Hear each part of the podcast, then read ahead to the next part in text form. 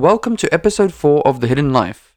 Thank you so much for joining, and as always, I truly appreciate it. Today on the show, I have YouTube travel documentary maker Karl Watson. I spoke to Karl about his recent Vietnam series, the Japanese series, which is my personal favorite, and much more. I really hope you enjoy this as much as I did.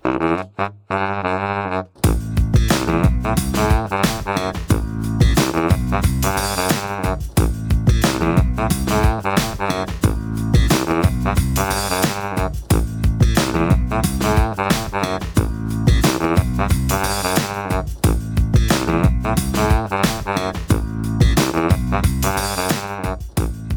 back with another episode of The Hidden Life. Today we have a very special guest, Karl. Welcome to the show. Cheers, mate. Good to be on here.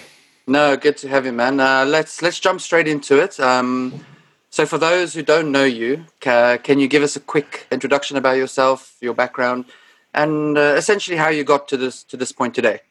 Um, sure. So my name's Karl Watson. I've got a YouTube channel of travel documentaries, which is very simply called Karl Watson Travel Documentaries. Um, I've been running the channel for a few, about five years now, and uh, it's recently just gone past the 100k subscriber mark.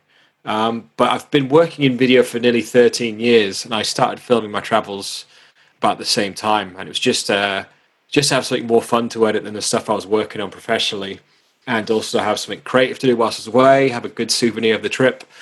And then, so it was always just a side hobby, but then I started putting them online as a way of just sharing it with friends and family, and it just it just started taking off. So there was never never a huge plan, but it just all kind of grew in front of me, and that's and now I'm here talking to you today. So there you go. Oh, cool. Yeah, I mean, thank you. Like I said, thanks for being here. Um, we're going to get into a couple of uh, of your series a bit later on, the Vietnam series, Japan, etc. Um, but we've got to start with the obvious, uh, the lockdown. Um, Yeah. What what is it that you have been struggling with most during the lockdown? You reckon? Uh, that's a good question. Um, sometimes it was it's staying motivated. Um, I think the first two weeks were the hardest. It was just sort of the it was the the uncertainty of everything. No one knew what was going to happen, how long this was going to go on for, and then you just kind of got into a rhythm, and it was uh, it was better. But the first two weeks, I was like kind of struggling to sleep, and um, uh, so I just had a good plan of like, well, if I have a few few beers in the evening, then I'll fall asleep. but um, uh, but now it's more like once everything got set in place, like because my income, even though I have this YouTube channel, all my income comes from freelancing as a video editor. Yeah. And so that's something I can easily work on at home, but all the supply dried up, like because no one was making videos. So all my income dried up, but then the government put some safety nets in. Um, I managed to get myself a mortgage holiday. So once I knew I could sort of stay afloat through the lockdown, then I was like, okay, this is um, for a completely selfish point of view, when you ignore, ignore all those sort of death and financial destruction around the world, it was like, right, I've now got time to work on all the things I've wanted to do. So that's been good. And now it's just, now that the safety nets are sort of going away because we're coming out of it, it's just Yeah. whether the work will start picking up or not. So that's the true test is sort of to come, but it should be all right. I'm starting to get some bits and pieces in. Yeah. And um, are you keeping fit at all? Have you been able to get Uh, much? y- Well, if you if you could draw a graph of my sort of fitness and weight through this thing, so my weight would have just gone up and up and up and up and up, and then four weeks ago I got a, a Fitbit, um, Nice. and uh, and basically since then it's gone.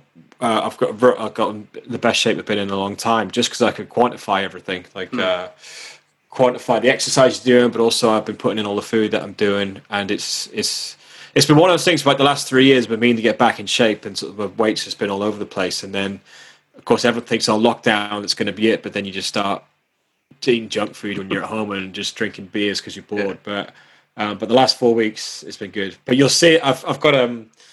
A side note: I've got a, a masterclass coming out. I've been filming about how to make a travel video, and I was Yeah. filming that all during lockdown. And if people who watch the series just see me gradually getting fatter and hair getting longer and slowly looking like I'm losing the will to live. But uh, but yeah, the last few weeks have been good. Well, that's good. Good to hear. I mean, um, you know, I, I think everybody has been exactly the same. The beginning of the lockdown, they've, you know, they were taking it quite easy. You know, spending a lot of time with family. Um, trying to figure out what we're, what that we're going to do at home.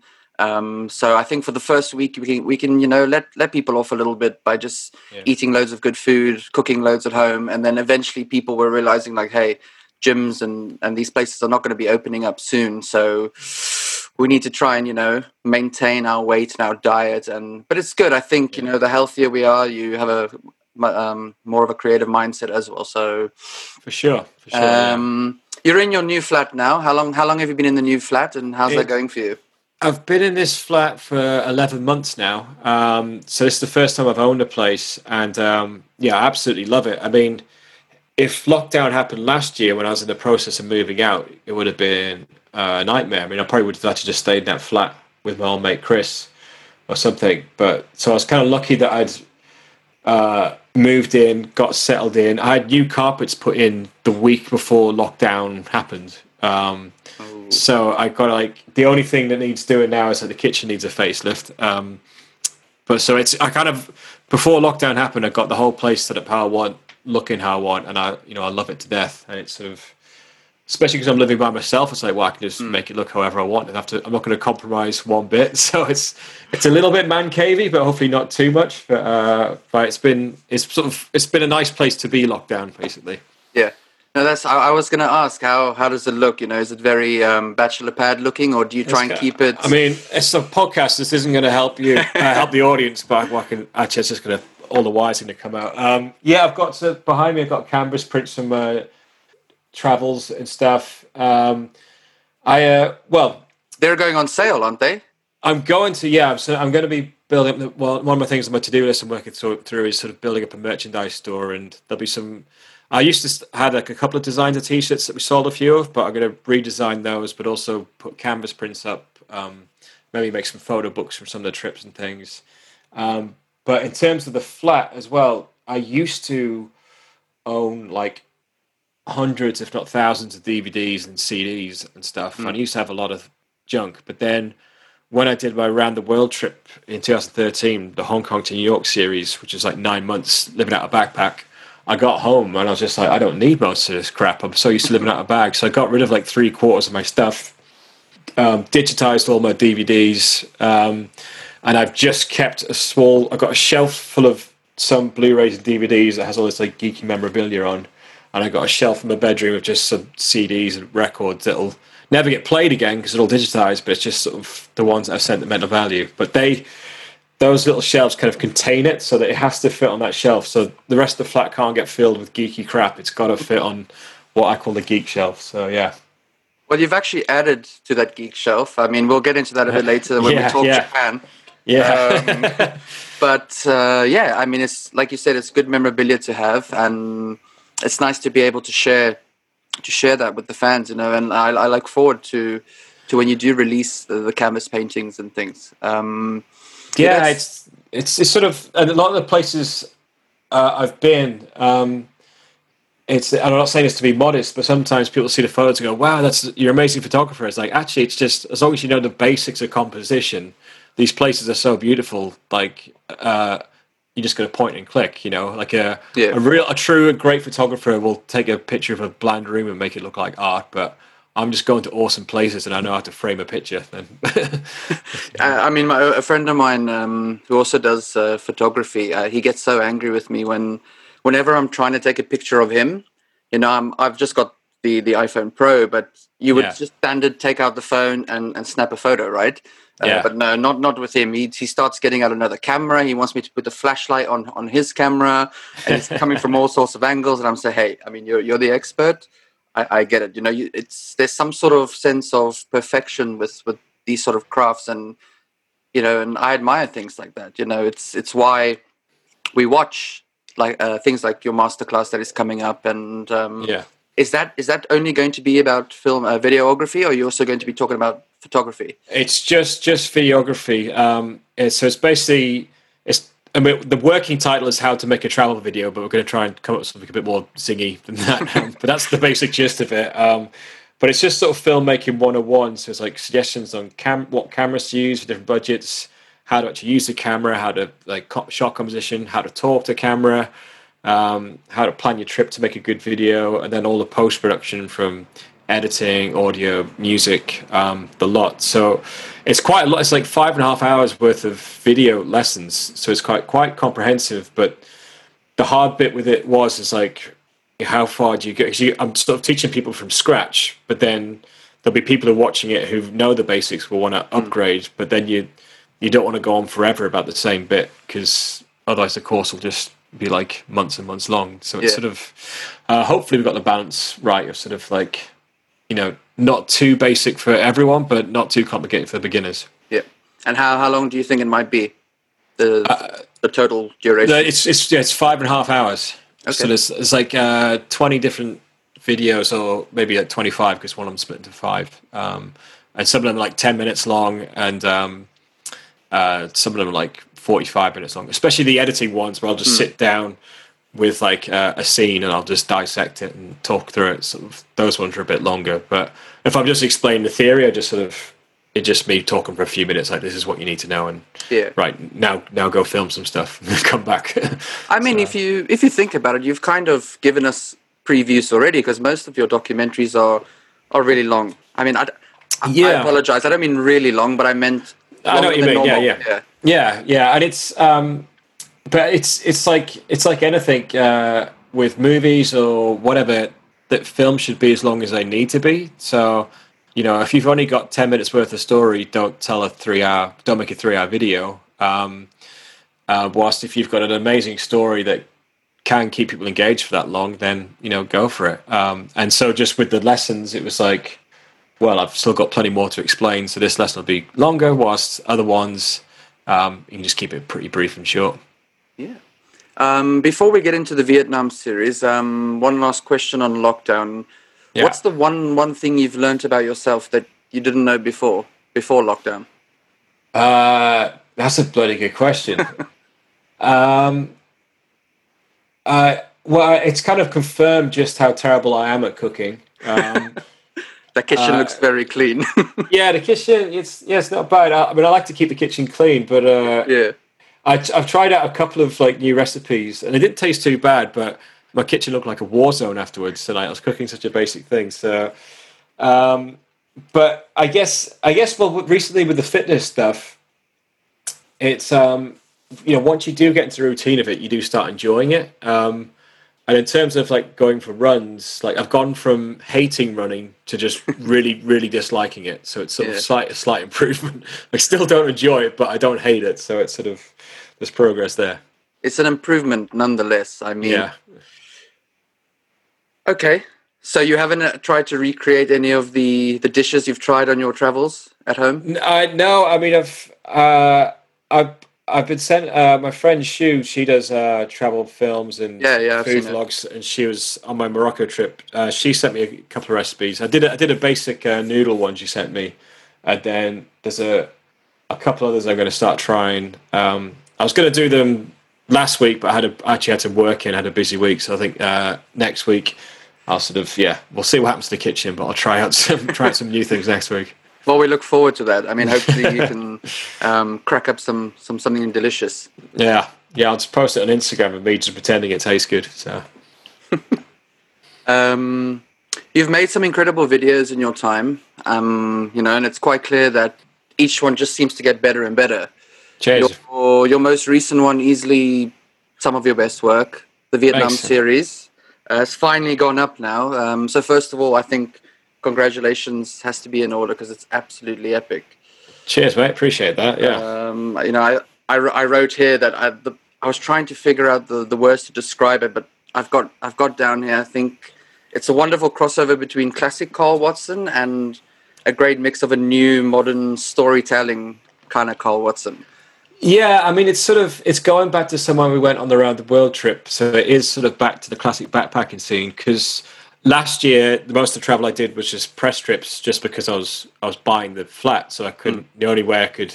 I mean, this is a first world problem for you, but the only way I could afford to travel was on free press trips. Um, uh, so I was still I was very fortunate that I had sort of gotten YouTube to a place that I could still travel. Just, uh, but the problem with press trips is it's someone else's itinerary and it's not necessarily the kind of stories you want to tell because uh, it's it's like there's only so many times people can watch you staying at a gorgeous hotel, and, and they much rather see places that they're places and experience that they're going to do. So, Yeah.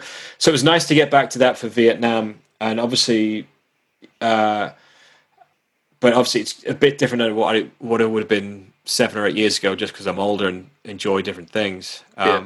But that series, uh, yeah, it took a lot of work to edit. Um, I mean, the reason it didn't come out because as soon as we hit lockdown, everyone's like, "Oh, right, is Vietnam going to be released super quick?" And I was like, "Well, actually, no. I've got to."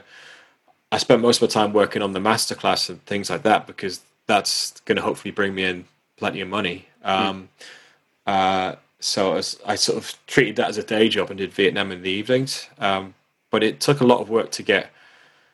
It was kind of funny. I did a live Q and A on my YouTube um, Yeah. after the third episode came out, and I was like, "Oh, have anyone got any questions about the trip or the editing?" And I had so many stories about the editing, and no one asked about it. They just want to know like how much did this cost, or want to hear the gossip from the trip or wherever like that.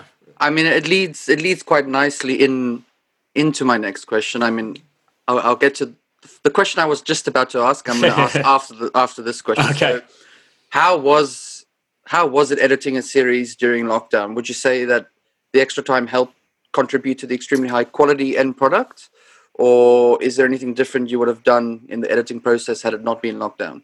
Um, I think I I think I would have still ended up at the same video. Um, it just it it would have just taken even longer with that lockdown. But the the nicest thing about editing it during lockdown is when I was sort of feeling down and shit about everything that was going on, it was just my escape. You know, there's some days I'd wake up, you know, thinking, "Oh, it's a Tuesday. Come on, get on with your masterclass." And I was like, "No, I want to go to Vietnam, so I could just." you know, even when times are normal and good, editing the films is a great escapism. You're sort of you're back on the trip, and so so being able to, uh, um, I mean, I even mentioned at the end of the third episode when I was editing the second episode, we're in Hoi An and we were just sitting in this Irish pub having a nice cold pint, Yeah. which seems like a weird thing to reminisce on a Vietnamese trip, but. I just watched it going, oh, what I would give to be able to sit outside.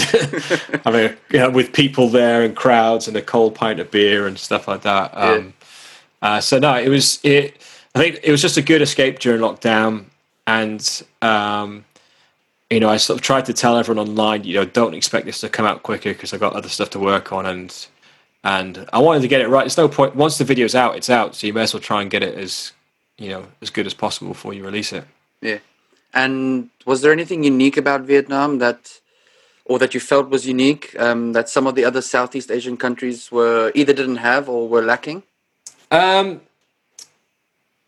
I think there was certainly a huge variety in sort of landscapes and um, environments, from like the beaches to the uh, the mountains and stuff. Like, uh, like when I did that small bit of the Ha Giang Loop, like the scale of the mountains there wasn't. Know, it was just far bigger than I expected. Um, uh, whilst you know, my memories of Laos is Laos is like the most chilled out place ever. You kind of uh, you have to sort of get there and give yourself a couple days to slow down into its speed. But as for the other ones like Thailand and stuff, um, you know, I've only been to those places like once, uh, so I don't know them. It's I went there one Thailand, and it was seven years ago, and we were doing like the classic backpacker party stuff. So I'd probably have a better answer to that question um, if I go back to Thailand and re- revisit it because Okay. it's sort of I was I was doing prioritizing different things in this Vietnam trip than if I did Vietnam maybe seven years ago. So Yeah. it'd be uh, it's it's hard to do like a fair comparison between different countries when I also experienced them at different times of my life. Yeah. Now you had you had actually been to Vietnam before, right? Yeah, so we went there briefly on our round the world trip. Um, we came in from China and we arrived in Hanoi and spent a couple of days there. Then we did the Halong Bay. Um, we did like the Castaway Islands big party thing.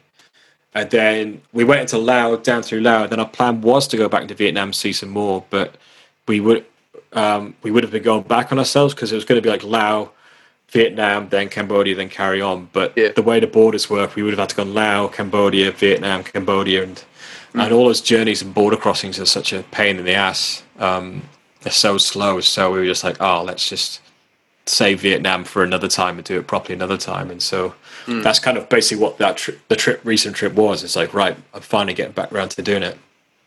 Now, would you say that? Well, let me let me let me question it this way. So, what would Yeah. the a typical day to day life in a full time video editor look like? I mean, what's your schedule like whilst whilst traveling?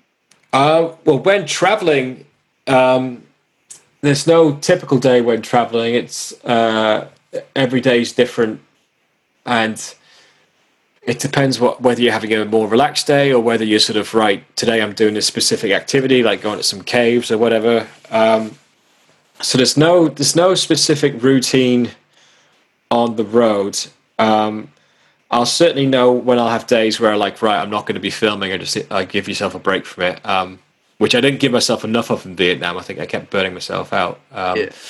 But you kind of you kind of just get used to um, just knowing when to film and when to put the camera away, even just within the moment. Like normally, if I show up at a place, let's say we're at a beautiful viewpoint, I'll get the shots that I need, and then I'll put the camera down so I can you know remember it with my own eyes, kind of thing. Um, but if I sort of saved doing the shots to the end the whole time, I'll just have nagging in the back of my mind, like, oh, you need to get this, you need to get that. So it's like get the filming out of the way and then just chill. Um, So there's no specific routines. For example, travel Monday to Friday, sit chill on Saturday. no, it's more, it's, um, yeah, because like weekends are irrelevant when you're traveling to start with. And um, it's, and I guess I guess because I'm not like a, I'm not a digital nomad or anything like that. I sort of I, I work back in London, and then I go away and do my trip. Um, And I don't really do any of the editing on the trip at all. I'll back up the footage um, as I go. So it's usually after you know after two or three days, or after I've just done a really cool day out or activity or something. Then I'll Yeah. get back to the hostel, back everything up um, onto two hard drives that are duplicated. Um, uh, but yeah, it's it's it's one of those things. I- I'd always just try and keep the camera on me, unless unless I'm on a night out going for some drinks. I'll just film stuff on my phone if something cool Yeah. happens. But I still, even if it's a day where I think oh, I'm not filming today, I'll still bring my camera with me because the soon the second you leave your camera behind, the greatest thing ever will happen. Just because sod's law. So I always just try and keep it on me if something because the unexpected stuff is what Yeah. sort of often gives a, a video character as well. So. So besides, I guess the the um, odd Instagram post whilst being on your trip, you you try and keep it relatively, t- obviously towards the end of your series, so that at least during your trip you can have a bit of peace and quiet on your downtime and stuff, so that you're not editing while traveling. Yeah, yeah. It's sort of uh, I want to. Uh, oh, basically, I want to be enjoying the trip as much as possible whilst I'm on the trip. Um, uh, I sort of I don't want the video, the filming to sort of get in the way of the fun. Like you want it to be part of the fun, but not a burden on it. And so, because I know people who do like weekly vlogs or even daily vlogs, they'll have to spend evenings on the road editing and then trying to upload on hostel Wi-Fi, which could take several hours. And so, Yeah. I'd rather spend that time socializing and stuff. So I just yeah, film the trip whilst I'm there, but all the editing gets saved till I get home. I mean that that's why I asked because I mean you you don't have the the most consistent Wi-Fi in hostel, so it could be quite tough Yeah. for someone who's making an hour long video. Oh yeah, it would take like a few months to upload. Probably yeah.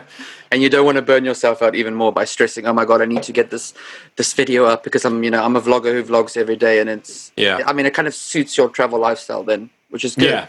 Yeah. um on the topic of consistency i mean you you're incredibly consistent at breaking body parts. Um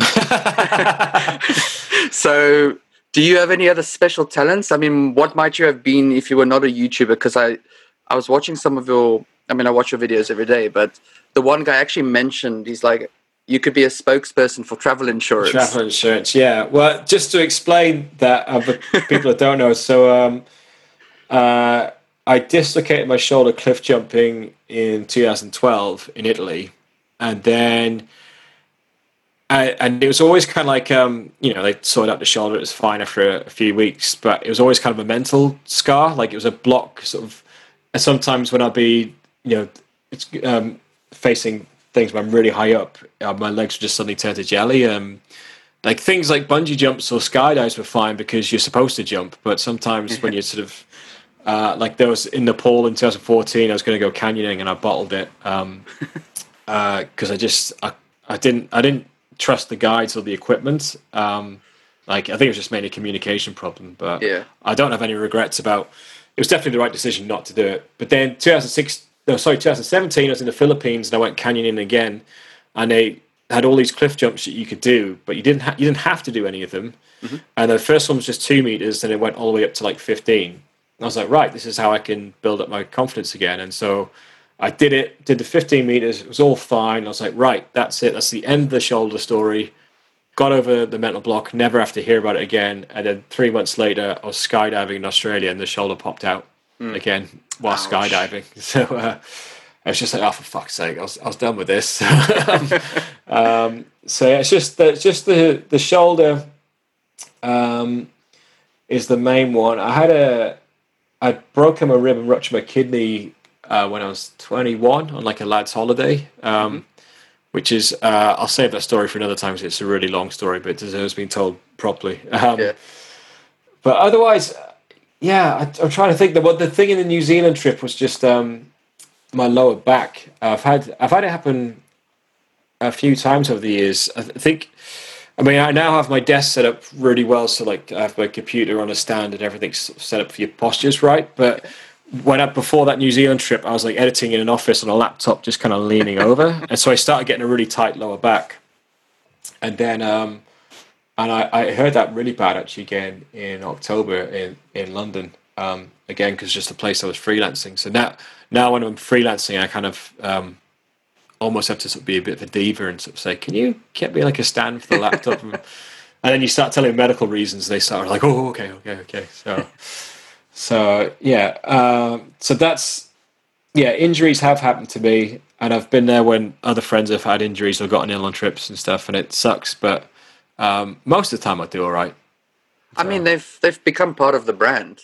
yeah. We tend Yeah. to see them. It's. I mean, I'm so like the whole shoulder thing. I was like, I get so bored of talking about it, but it just keeps. Well, it keeps the dislocating, and it keeps coming up. So it's sort of. Uh, I know when I sort of mention it in the video, I can almost just see the viewers going, "Oh, he's mentioned his shoulder again." I was like, I know, but it's it's still relevant, you know. Yeah. So no back pain, no back problems on when you're on on the bikes in Vietnam. Then. No, that that was absolutely fine actually. Um, the bike I had uh, when we were biking through the Central Highlands um, in the sort of the second half of the first episode, um, I, that was really uncomfortable just because I had all my luggage on the bike. Because the way I'd planned the trip was uh, for the bike trip for the Central Highlands, I originally thought I was going to do it with a guide, and they would have transported my main bag for me. So I just Yeah. have this, my day bag. And the same for the Ha Giang loop. You leave your main bag at the hostel, and you do the loop for a few days and come back.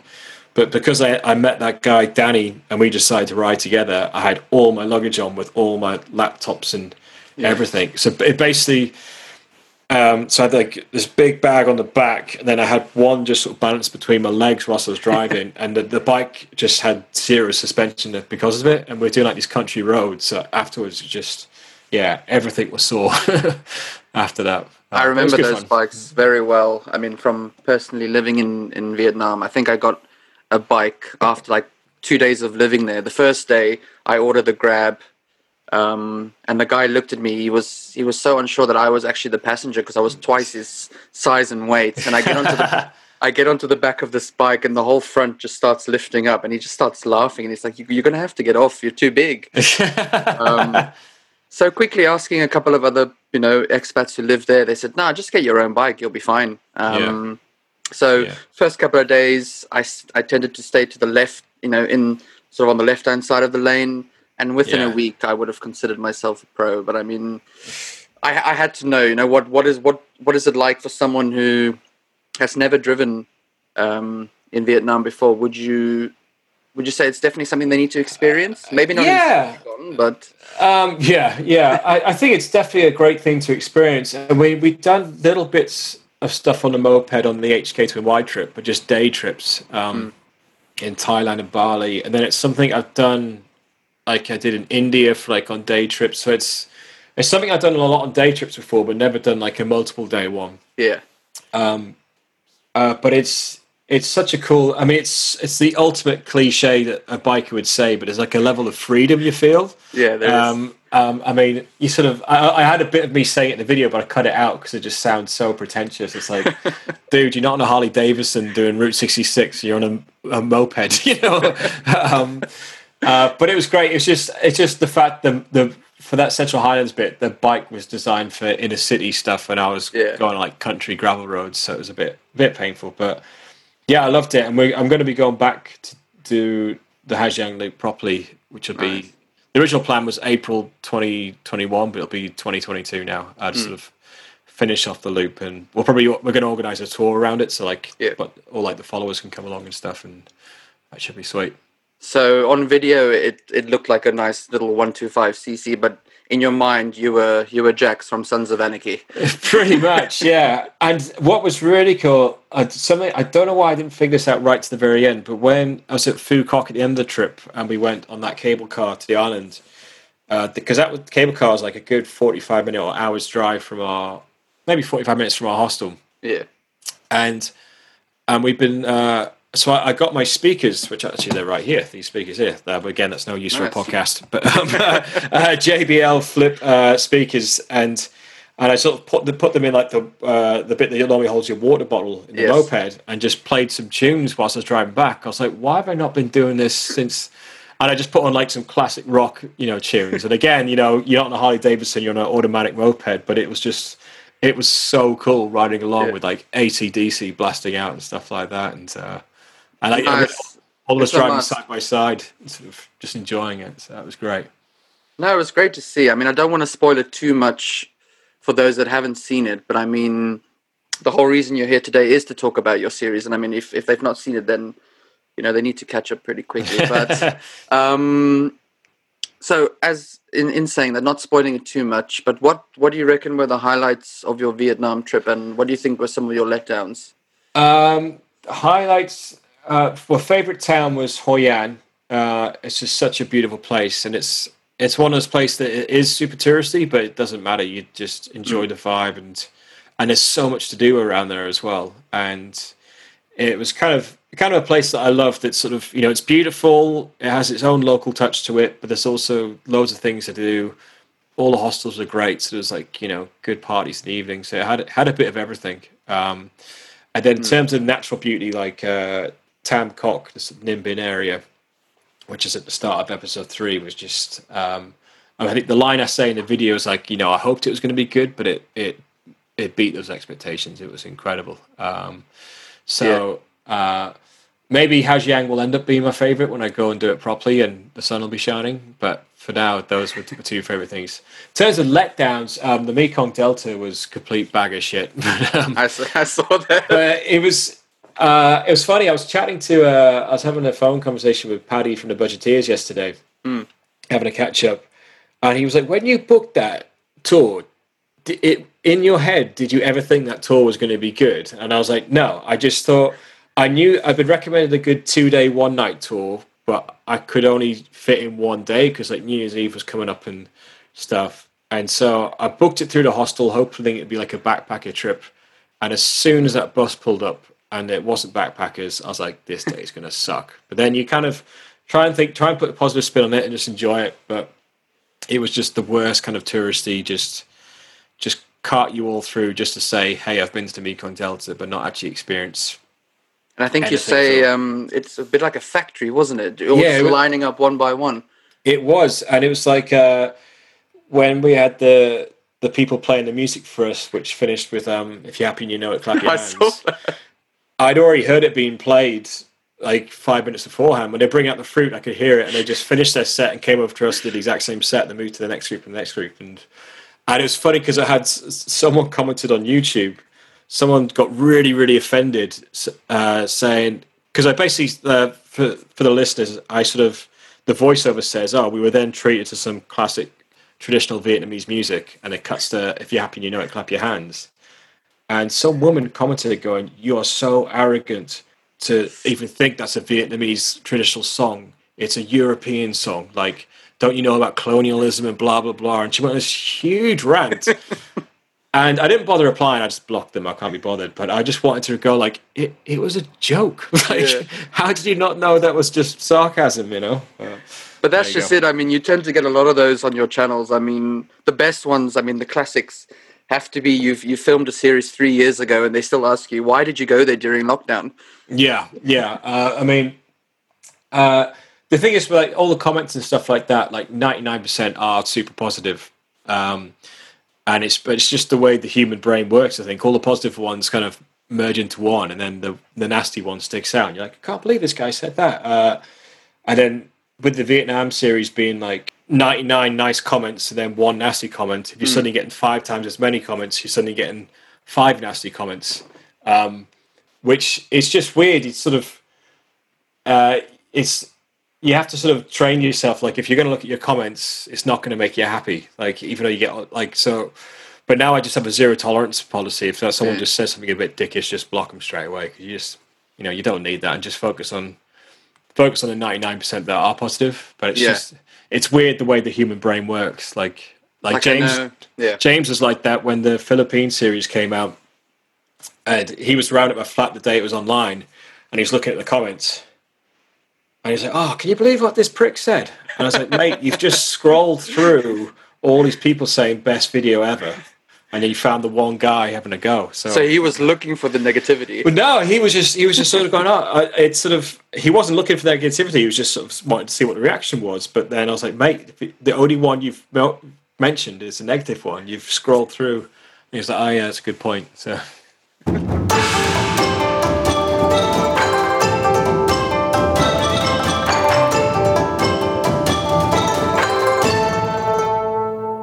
I've I've got to dial it a bit back now to to the Japan series, which because it's my personal favorite. Uh, Yeah. You spent, I mean, you spent one month there with your best mate James. yeah, Um, I've, I've I've got to ask, you know, um, in the beginning, in the, in the first episode, what what was going on between you, James, the wasp, the snake, and the two Japanese men?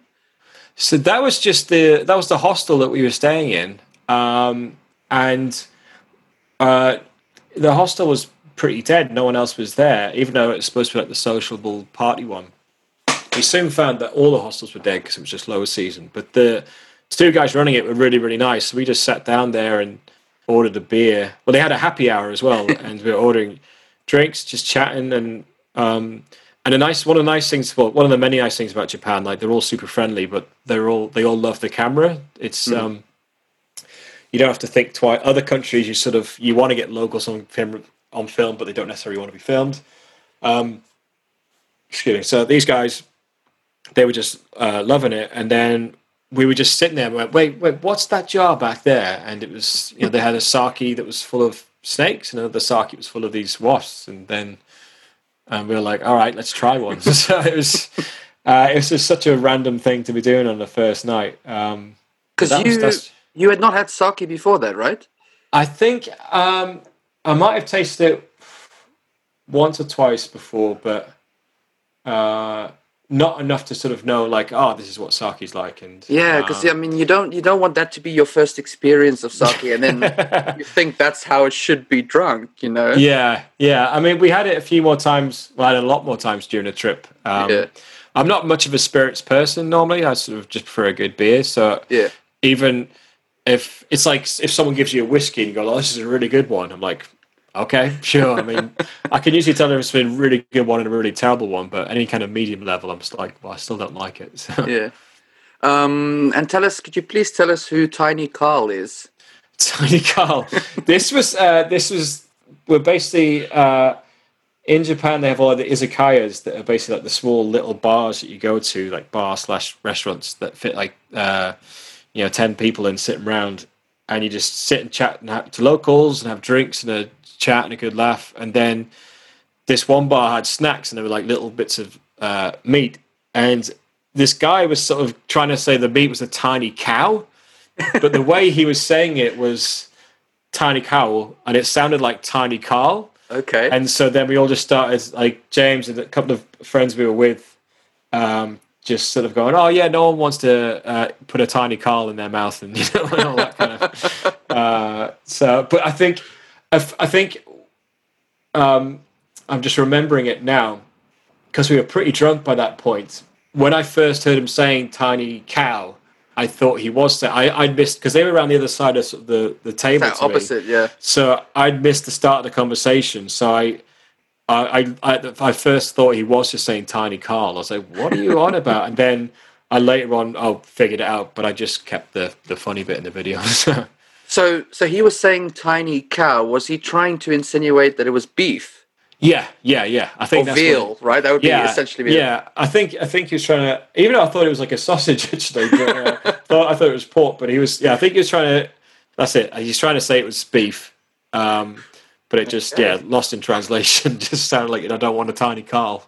I could just imagine that being said in one of the best steak restaurants in the world. And I mean, the only way that you would communicate would say to the waiter, I mean, what's your finest tiny Karl? I could just. no, well, you're sitting right there. I tell you, one of the best meals I've ever had traveling was. Uh, it was such a simple one, but it was at the end of the Japan series when we are in Hakone by Mount Fuji, and we sort of done the cable car loop around, and it'd been a bit hmm. cloudy, and we'd had some beers along the way. Then we got back into the town, um, and we needed a toilet, so we saw this bar. There wasn't many places open, but there's a bar. It said Japanese beer and barbecue. I'm like, oh, we'll go in for a beer and you know use the toilet, and then Yeah. it's one of those places that has like the barbecue on the table, mm-hmm. and we're like, oh, should we? we May as well get a little bit of food whilst we're here. And there's, there's one of the ones that you know they prepare it for you, but then you actually cook it yourself. Yeah. And the meat was so good, we ended up you know spending so much money and just like ordering more and more and more and more and more drinks. It was just, it was the best. It wasn't Kobe beef, perhaps, was it? I don't, I, I, I don't think it was because. Um, Because that can they be quite. they would have, they would have advertised yeah, that they would have advertised it. I think it sort of said you know you know because that's they're like look we've got Kobe beef, but it was just it's still really really good. We had beef, chicken, and just a bit of everything. Um, and you guys were very fond of the old katsu curry, weren't you? Yeah, yeah. I mean, I love a good katsu curry, but it's it, it was weird because our meal times just got out of because we're having so much fun in the evenings there. So we're having like these late evenings, and then with the jet lag, so we were kind of waking up late-ish morning, and then heading out early afternoon to explore, and then you know if we've missed breakfast, and then we missed the lunch a lot of places like were only open for lunch and then then the evening, and so we were getting hungry at like three in the afternoon a lot of the time, and your choices were like you know a McDonald's or something or this um, it's a Coco Curry? That's what it's called. It's a, a curry chain place, and so we just kept going in there, and it's and it's fantastic. It was like delicious, so um, we weren't complaining. No, I saw that, and then James was trying to eat it with his with his chopsticks. yeah, yeah, yeah, yeah. Yeah, I've, I, I need to watch that Japan one again. I haven't seen it uh, in a little bit. No, I'm telling you, it's it's it's easily one of one of the best. Um, right, so you get to Japan, and you guys get yourself one of these uh, Japan rail passes. Um, Yeah. You do mention it in the series um, a couple of times, but for those that haven't seen the series or um, don't know what a rail pass is, could you tell us a bit more about it? Yeah, so Japan Rail Pass, you can get one that lasts um, one week, two week, or three weeks, and I mean it's not, it's it's not they're not cheap, um, and it dep- if if you're going to Japan just for a few days and you're just going to go to Tokyo and then pop pop to Mount Fuji, you're probably better off just buying the individual train ticket. But if you're traveling around like we were, it can be a lot more economical. I mean, it's still it was, I think it was nearly three hundred pounds for the three weeks, but. yeah. And then you just go to a train station, go up to the ticket booth with your pass and tell them where you're going, and then they just give you the ticket. You don't pay anything extra.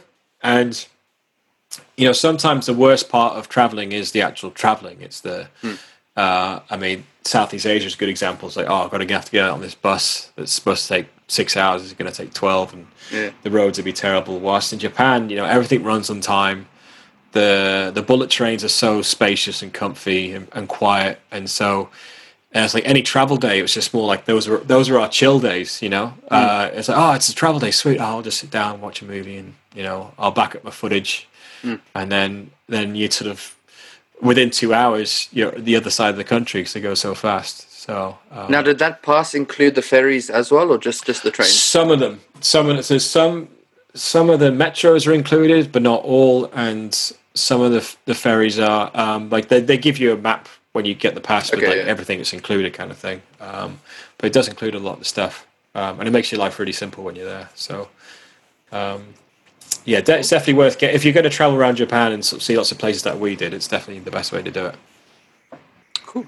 Um, now comes to the part of the the podcast where I ask you um, either or. So, for example, the the first question would be which half of the trip did you enjoy more and why? So, Tokyo to Osaka or Osaka to Mount Fu- Fuji? Uh, good question. Um, maybe, I think maybe the second half, just because the first half's amazing. It's sort of you're getting used to it and it blows your mind. But then by the second half, we'd sort of figured out, all right, this is how it works here, and we just enjoyed every second. Like Osaka, we just had so much fun just going out to all these little random restaurants and bars and just. You know, at first you might be like, "Oh, should we go on it?" We're like, "Screw it, let's just go in." And then Yeah. you make lots of friends, and you know, we got free tickets to Universal Studios and stuff. And um, and I love sort of the some of the scenery of like well Mount Fuji and um, and when we we're at Hiroshima, we went and did that bike that day of cycling and stuff. Yeah. Um, so I think, uh, I mean, it's close, but probably the second half just slightly more. No, I would agree. I mean, you mentioned the bike trip. Uh, did you ever manage to to become a pro on the unicycle? no. so this guy at this bicycle rental place, this was in Kyoto, had this unicycle, and uh, it's so hard. It's it's yeah, it's quite shocking how hard. Because you look at it and thinking, I you know I know how to ride a bike, so but man, it was really really hard. Really, keep really hard. keep peddling, keep peddling. Yeah, I was like, I, I know, I get the gist, mate. I know, I know the technique, but it's just not working. It's not working. Um, okay, so next one. Uh, Nintendo Mario Kart, Virtual Mario Kart, or the real life Mario Kart? Um, yeah, be careful with the branding there for copyright reasons. Uh, the real life Mario Kart does win. It's just insane. It's uh, it's one of those sort of pinch yourself moments, which I know is a cliche thing to say, but you just you. I'd have moments where I just sort of you, you're sort of at the traffic lights, and I look at James, who's dressed as Luigi, and he looks at me dressed as Mario. I was like, "We're in Tokyo, driving around in a cart doing Mario Kart. This is the most." And, and all the all the locals love it. Like they are all taking photos of you, like your celebrities. yeah. And um, but the virtual Mario Kart was pretty awesome as well. Like uh, you're on this sort of card thing that does move about, and so when you go off a jump, you kind of feel it, and Yeah. That was a hell of a lot of fun. But yeah, the real life one wins it. And I, sure. and I think if you think about it, the real life Mario Kart, it's it's almost as if you were in the game with all those lights and colors and yeah, yeah, yeah, happening yeah. around you. Yeah, and uh, yeah, when you go around the Akihabara area of town where it's all like the, the screens and everything going on, um, you know, we didn't have any bananas to throw at anyone or anything, but it was, and we the traffic was quite busy when we did it because I had I had the idea of like, well, let's do it early evening so we can start in daytime, get the sunset, then get night, so we get a bit of hmm. everything, but it meant we were kind of doing it in rush hour, so it was a bit stop starty at times, so. It probably would have been better just to have done it at night so we could have whizzed around more. Yeah. But we occasionally had some bits where the traffic was clear and you put your foot down and those those carts can go. And then we we did see a couple of drag races. Yeah, there was a bit where James and I were at the back of the group and we sort of got caught by the lights. So the group were on the next set of lights. So we're at the front and we're like there revving our engines. And, you know, No, do they? I mean, I, I saw you catching up to them, but do they actually have to wait for the rest of the group when? yeah, yeah. I mean, as a, as a leader, uh, it was, um, I think it was a Dutch guy actually or something, but uh, they always said, oh, you don't worry, if you miss the lights, we'll wait for you the next one kind of thing. Oh, nice. Okay. So it's, it's all run really well. They have all these hand Yeah. signals and stuff like that. Of, That's good. It looks it looks fun. Um, right. So Tokyo Izakaya or Osaka Izakaya? Uh, Osaka, Okay. because Tokyo Tokyo ones were good, but um, uh, they are more touristy. And you know, anytime I say something's touristy, people always go, "Well, you're a tourist." It's like I know, um, but the thing is, the ones the ones in Tokyo are, are so much fun because you get a mixture of locals and travelers, and so you got a variety of people to chat to. But the ones in Osaka, they were like, "What? Are you, what are you doing in here?" But not in an aggressive way. Just Yeah. like they were like, and they'd want to come and practice their English with us. Uh, so it was just a different kind of experience. And they tend to uh, want to invite you back to their place quite quickly. Yeah, invite you back. like James was having that. Some woman. Uh, The one And- poking his dimples non-stop. Yeah, yeah. I mean, I think she was. because we thought they were related, but I think that was she was the boss of the younger one. Okay. The boss was pretty hammered and um, couldn't really speak much, much English, and so they were just they were fascinated by us. Uh, and we had that one guy with the tattoos over there, Oh, yeah. and um, uh, other people just come up and chat to us. And uh, it was one guy's birthday, so we bought him some drinks, and it just sort of he couldn't believe the generosity of us buying like a one drink for him. And and then the guys who worked at Universal Studios, yeah, we walked in this bar and they said, "Oh, they asked us to come and join them," and so we were just chatting away, and then uh, um, and they were like, and they started talking about Universal Studios, and I was like, "Oh yeah, you've got the Harry Potter world there. Like, I- I'd love to see that, but." It's you know I'm not going to spend my money on it because it's not what I come to Japan to do. They went, oh no no no, we can give you here's two tickets. Go. and like, "Oh, it wasn't like a backhanded question of me trying to fish it out of them. It was just um, so we're like, well, if it's free, we'll definitely go. and it ends up being a great uh, part of the video as well because it's not like you you mentioned it at Universal. You're like, look, this might look a bit weird because you know, travel, travel, travel.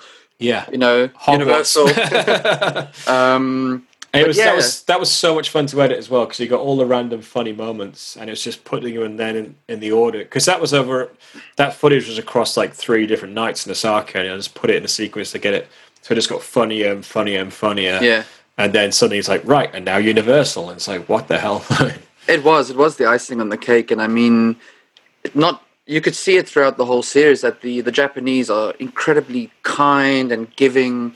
Um, the guy that you arm wrestled, you bought your drinks. uh, yeah yeah yeah Yeah. Um, what else? The Universal tickets that you got.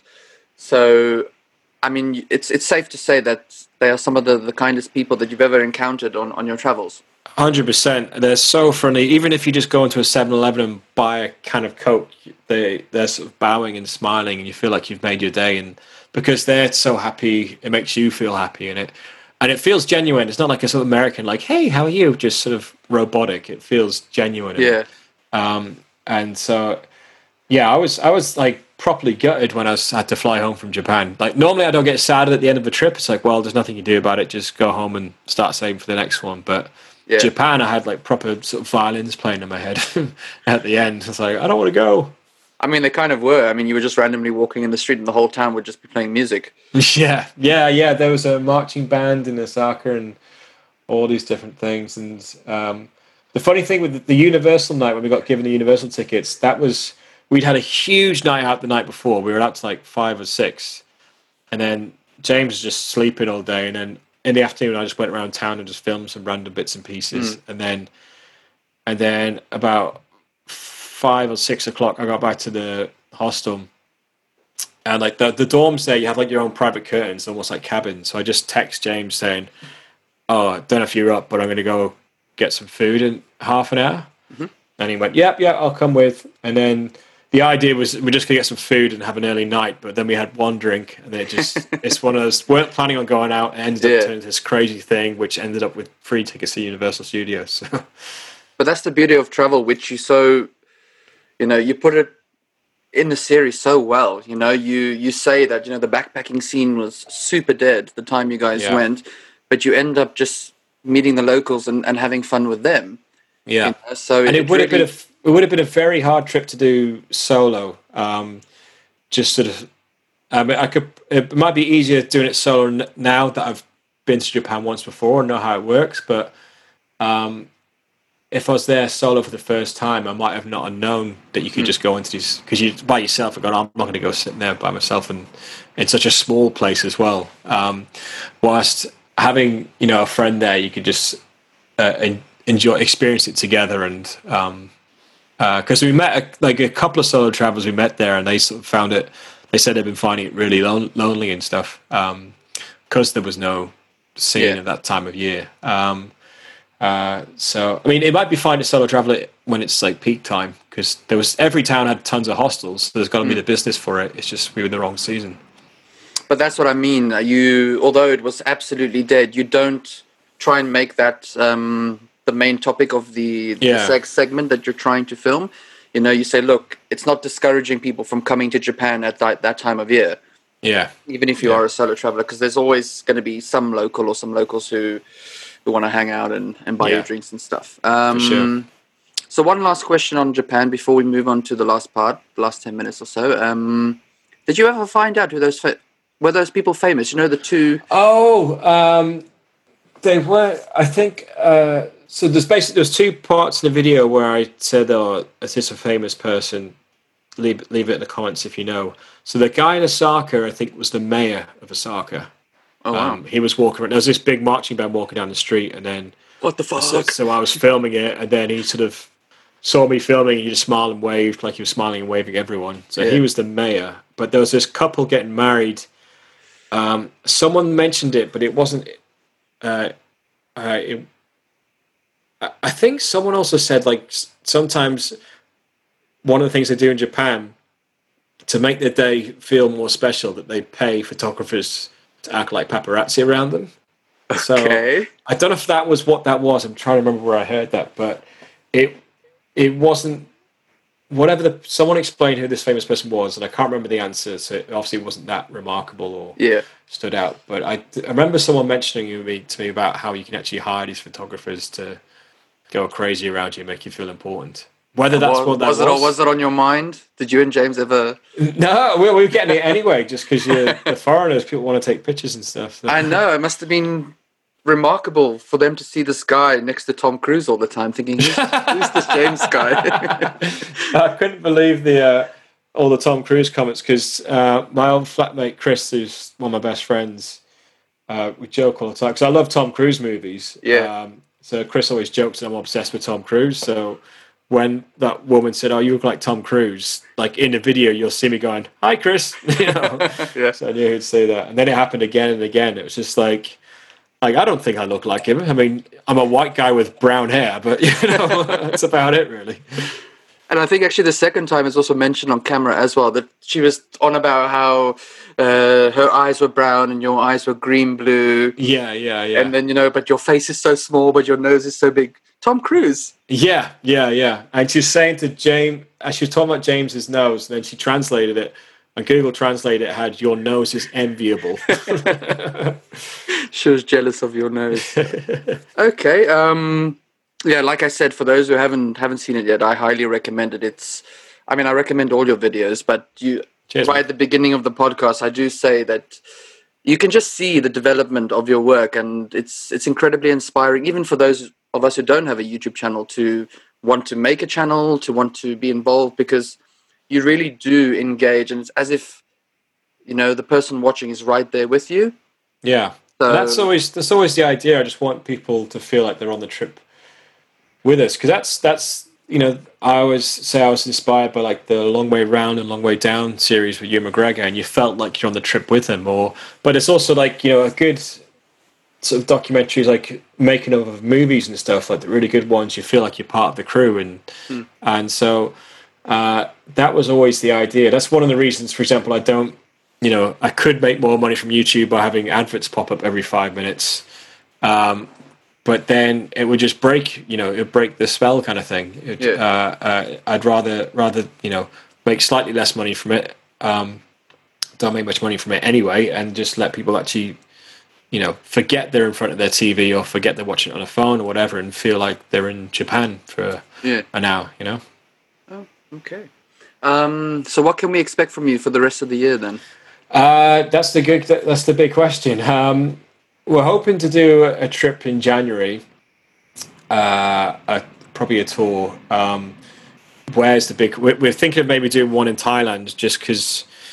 Even though we've got ideas for trips and tours all over the world, um, you want to go somewhere that's got good infrastructure. Because if we if we go somewhere that's really really remote, yes, you'll be away from people, but if one of us brings the virus there, then there won't be the infrastructure to look after you. But also, you, if you infect the people there, then they won't be able to look after themselves. So, so that's why we're not going somewhere really remote for January. Uh, so Thailand kind of makes sense. Um, it just depends where it's open. They're starting to sort of talk about air bridges between UK and certain countries like Croatia and Greece. So you never know. Like late September, October, we might just suddenly put on like a just an island hopping boat tour, just something simple. Let's just go have fun Yeah. you know, and just like who wants to go in one month's time. Um, Uh, so we'll see. And I mean, I'd love to do some stuff around the UK, but it's just um, it's just about money. I just need more money to come in before I start. I, I can't justify uh, going off like for a week or two road trip around the UK when I haven't Yeah. been earning that much money in the last few months. Yeah. But in terms of the channel, um, there's lots of little projects I'm working on for the channel. Like uh, I'm gonna do like an HK to NY retrospective video looking back on that. Um, Nice. I'm creating for a website. I'm creating like budgets and itineraries for all my old trips, which will have like affiliate links where people can book all the hostels, activities, and stuff. Because I get asked those questions all the time, like Yeah. how much was this, where was that, and then also in terms of just like a documentary of a trip. There's this road trip I did around Ireland in 2014, mm-hmm. which I never got round to editing because this was between this was after the HK2NY trip, but before the Quest for Everest series. And basically, whilst I was on this island trip, I was still busy editing all of HK2MY. By the time I'd finished HK2NY, I'd als- also done the Everest trip. So I just went straight from editing HK2MY to Everest. I was like, oh, I want to do that one next. And then the island trip got forgotten about. So that'll come out uh, sometime in the next two, three months, I guess. I, I had a quick look at the footage the other day, and there is a video there, but it will be very, you know, I'll, I'll explain at the start like this is an old film, and you know, it's a bit rough and raw and stuff. But there's some there's some fun stuff in there, and it's um, uh, so I think you know it's worth putting online. Like it'll take a bit of Yeah. work, um, smoothing off the edges, um, and you know, and I could obviously film a way better film in Ireland now, knowing what I do, like being more experienced with it now and stuff. But I think it'll be, I think it'll be a good laugh. No, we look forward to it. Yeah, I'm looking Okay. forward to just seeing what the hell it's like.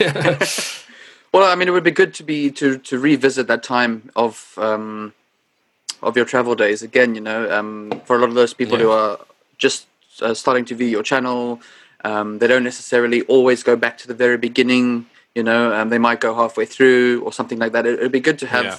something from the past um, shine a bit of light again. So, look forward to Yeah. seeing that one for sure. Yeah, I'm, do, I'm posting an update video either at the end of this week or next week. Just depends how the week goes. But just sort of just say because uh, like uh, thanks for 100k subscribers, and then just talk about all the stuff that's coming up, and then I'll just because it's in the last month it's been like nearly 10,000 new subscribers. So I'm going to say, well, if you're looking for if you want to go look at the old stuff, there is a playlist called the Ultimate Binge playlist. It's got all the films in chronological order and I'll probably suggest suggest to them, you know, start with HK10Y and work your way forward. Yeah. And then if you're really keen, go back and check some of the ones at the start of the playlist because it's, it's kind of like when you're introducing someone to an older band, you've got to go, well, Yeah. start this album, go forward, and then if you like that, check out the earlier stuff, the demos. Well, it's a pretty cl- clever way to think of it, um, of Yeah. it that way. So, I think we're at the end of our chat. Uh, Cool, thank you so much for joining me. I know it's um, it's it's a pleasure. Really, it's it's been a while that I've wanted to get you on, and I've been spending some time to put it all together. But I really, really appreciate it. Thank you so much. no worries, mate. It's been good fun. Really good fun. All right, thank you very much, Karl. Cheers. Cheers.